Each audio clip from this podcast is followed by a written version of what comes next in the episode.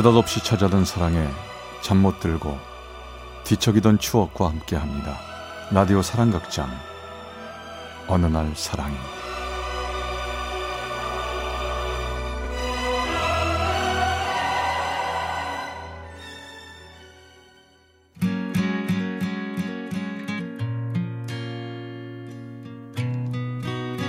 사랑의 체험수기 어느 날 사랑이 제72화 내 운명의 짝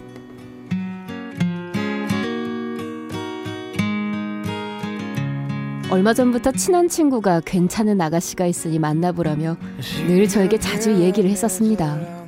저도 남들처럼 예쁜 아가씨와 연애도 하며 추억을 만들어 보고 싶지만 그때 아버지의 도움으로 벌려놓은 영어 학원의 어려움에 많이 힘들고 스트레스도 부쩍 늘어 모든 걸 접고 어디론가 아무도 모르게 훌쩍 떠나버리고 싶은 심정뿐이었죠.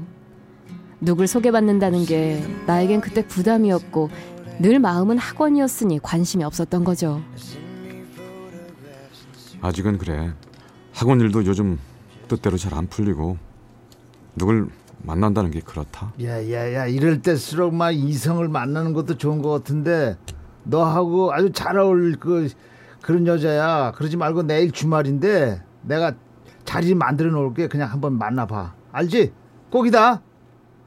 그렇게 소개시켜주기 위해 안달이 난 친구의 말을 자주 거절하기가 뭐해서 전 약속한 토요일 친구가 말한 장소로 도착했죠. 오 왔구나.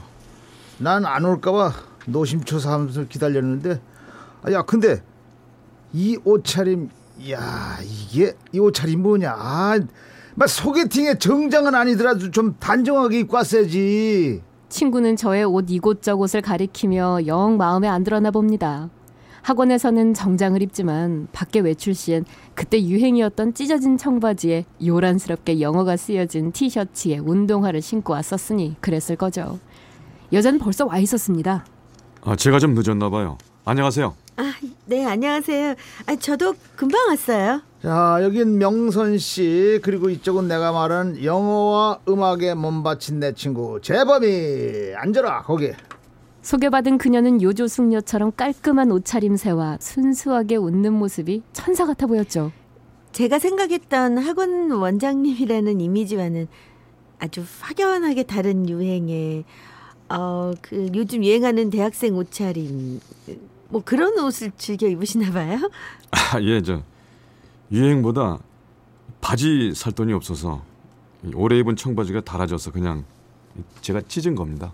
아, 네.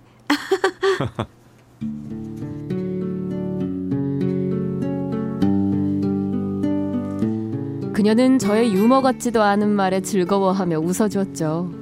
그런 그녀가 왠지 조금씩 끌렸고 저도 어느 순간 감추기만 했던 저의 일상생활을 얘기하며 그녀와 시간 가는 줄 모르며 즐거운 시간을 보냈습니다.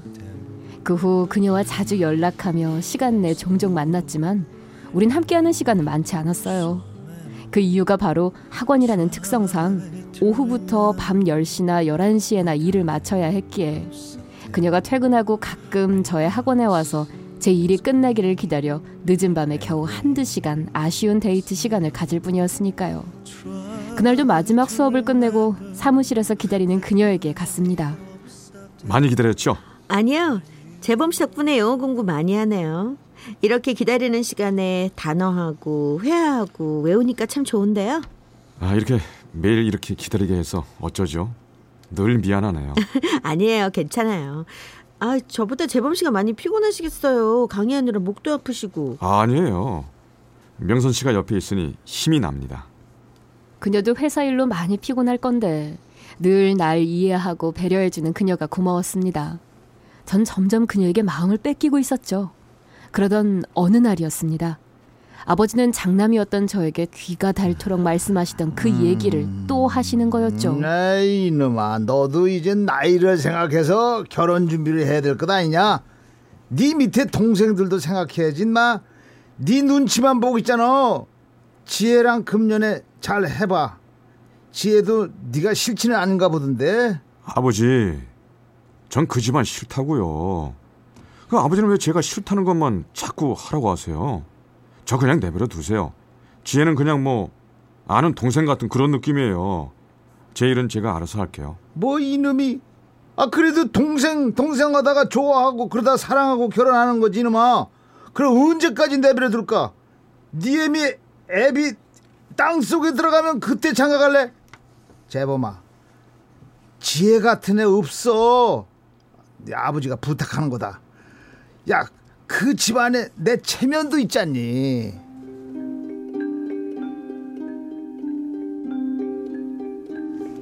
아버지가 말씀하시는 지혜는 바로 아버지의 절친한 친구의 외동딸이었고 그쪽 집안 어르신들도 저를 마음에 들어 하셔서 혼사 얘기까지 오고 가곤 했죠. 저의 의사도 물어보지 않고 말입니다. 전 그런 모든 게 싫었습니다. 지혜는 어렸을 때부터 늘 봐왔던지라 전 동생으로만 생각했지 이성으로선 생각해 본 적이 없었죠. 전 소박하더라도 제가 마음에 들어 하는 배우자, 내가 평생 후회 없는 사랑을 할 수 있는 그런 사람을 만나고 싶었으니까요. 그리고 얼마 후 지혜가 만나자는 전화를 해왔습니다. 아무래도 만나서 얘기하는 게 좋을 것 같아 만나자고 했죠. 어, 지혜야, 오랜만이다. 잘 지냈지? 네, 오빠도 잘 지내셨죠? 어, 저기 아버님이 나한테 하시는 말씀 때문에 아무래도 너랑 얘기하는 게 좋을 것 같아서 그래서 보자고 했어. 네, 말씀하세요, 오빠. 그때 그녀에게서 전화가 걸려왔습니다. 전 대충 핑계를 대고 전화를 끊었죠. 괜히 그녀에게 미안한 마음이 들더군요. 누구? 여자 목소리 들리던데. 오빠 누구 사겨? 음, 음. 사실은 지혜야, 나 만나는 사람 있어. 그래. 만난 지 얼마나 됐어? 친구 소개로 이제 세 달 정도밖에 안 됐지만 왠지 오래전부터 만난 사람처럼 편하고 착해. 그래. 하지만 뭐 만난다고 다 결혼하는 건 아니잖아. 음, 그냥 난 저기 너랑 친한 오, 오빠 동생 뭐 그런 사이이고 싶어. 오빠 아직 기회 있잖아. 나한테도 시간을 좀 줘. 그래. 너에게도 시간이 필요하겠지. 너도 좋은 사람 만나. 어? 그리고 나 여자친구 있다는 얘기 당분간은 좀 비밀로 해주라. 알았어. 오, 오빠 또 연락할게. 다음에 봐. 점심 잘 먹었어?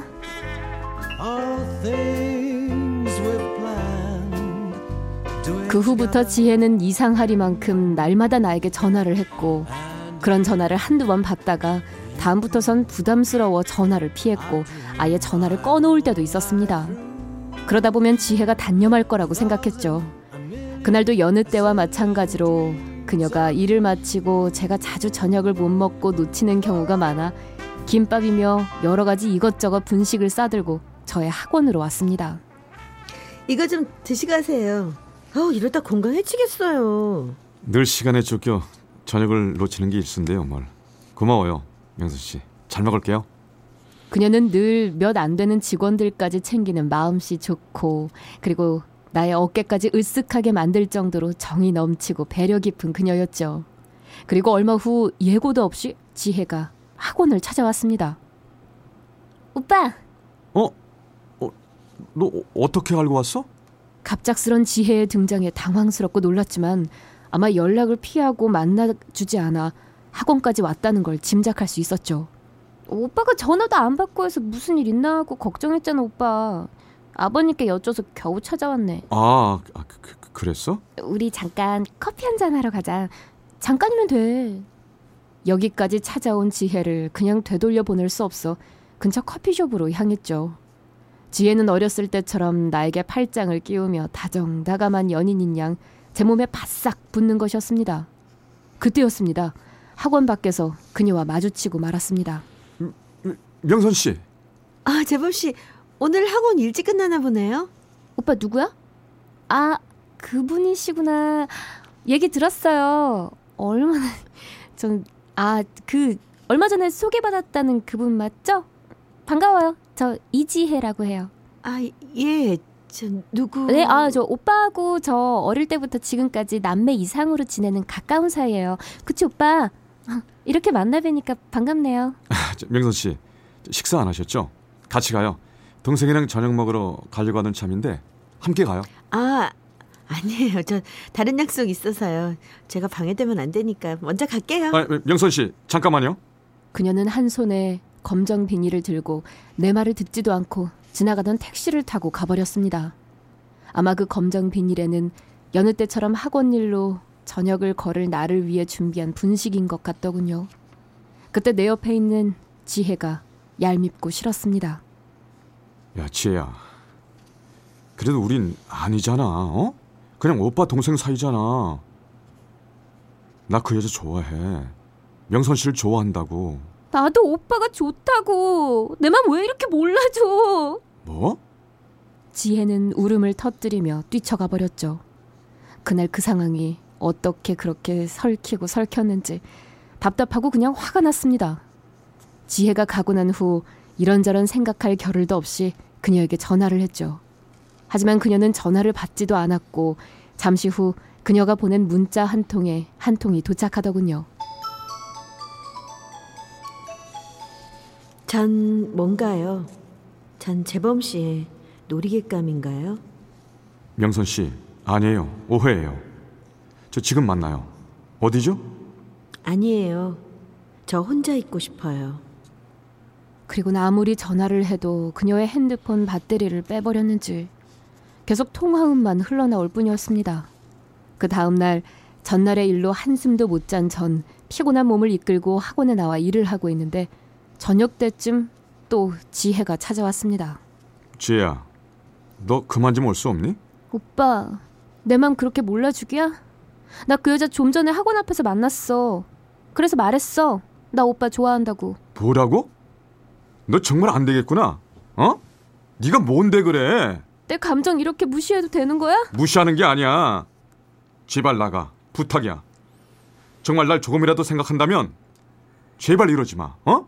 오빠, 진짜 너무해. 내가 얼마나 오빠 좋아하는데.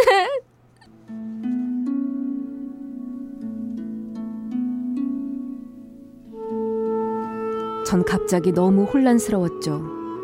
하지만 빨리 바로잡지 않으면 모든 게 엉망이 될 것 같은 생각이 들었습니다. 다음 날 바로 그녀가 일하고 있는 회사로 가 퇴근 시간 전부터 그녀를 기다리고 있었죠. 잠시 후 회사 동료들과 함께 퇴근을 하는 그녀를 불렀습니다. 명선 씨. 그녀는 놀란 표정을 지으며 고개를 돌려버렸고 모른 채 하며 직원들과 가던 길을 가더군요. 잠깐 얘기 좀 해요. 명선 씨. 아니에요. 저 할 얘기 없는 것 같은데요. 그리고 저 이렇게 회사 앞까지 와서 이러지 마세요. 전 그녀의 앞을 가로막고 그녀의 손목을 붙잡아 가까운 커피숍으로 갔습니다. 왜요? 이제 그 동생분과 결혼하니 와서 축하라도 해주라고 오신 거예요? 아니에요. 흥분하지 말고 제 얘기 끝까지 들어보세요. 그냥 부모님들끼리 약속이고 전 아무 감정 없어요. 그게 혼자 생각이라고요. 그래도 미리 저한테 얘기를 해주셨어야죠. 정말 오해할 수밖에 없는 상황이잖아요. 그리고 그 아씨가 참 많이 좋아하는 것 같은데 내 마음이 그렇지 않다고요. 이젠 그런 일 없을 거예요. 명선 씨. 좋아요. 딱 한 번이에요. 다시는 이런 상황 생기면 저 절대 용서 안 해요. 그날 우린 오해들을 모두 풀어나간 뒤 그제 예전처럼 웃으며 서로의 신뢰와 씨알 같은 사랑을 키워나갔습니다. 그리고 지혜에게도 전화를 걸었습니다.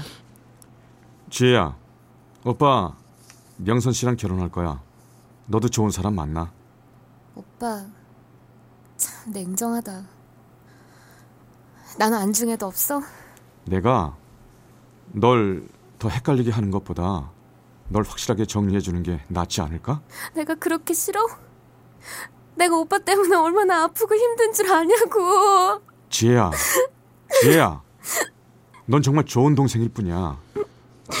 좋은 사람 만나길 빈다. 미안해.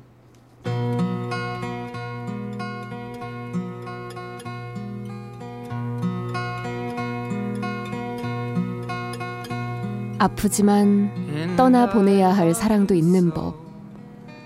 전 냉정하게 지혜를 대했고 지혜는 어느 순간 절 포기한 것 같았습니다. 그리고 2년 후 어느 날 전 그녀에게 프로포즈를 하기 위해 그녀에게 노래를 불러주었습니다.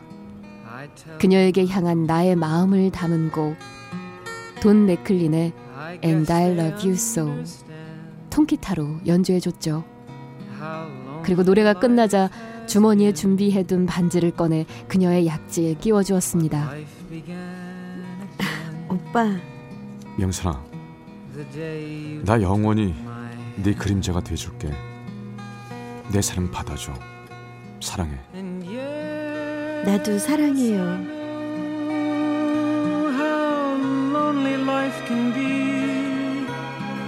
우리의 인연이 하늘의 튼튼한 연줄로 한 이불을 덮는 부부로 행복하게 살고 있습니다.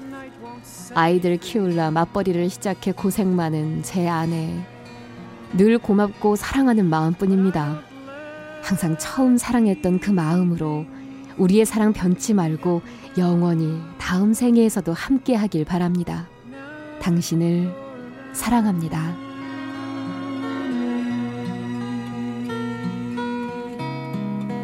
광주 남구의 김영민 씨가 보내주셨습니다. 어느 날 사랑이 제 72화 내 운명의 짝편이었습니다.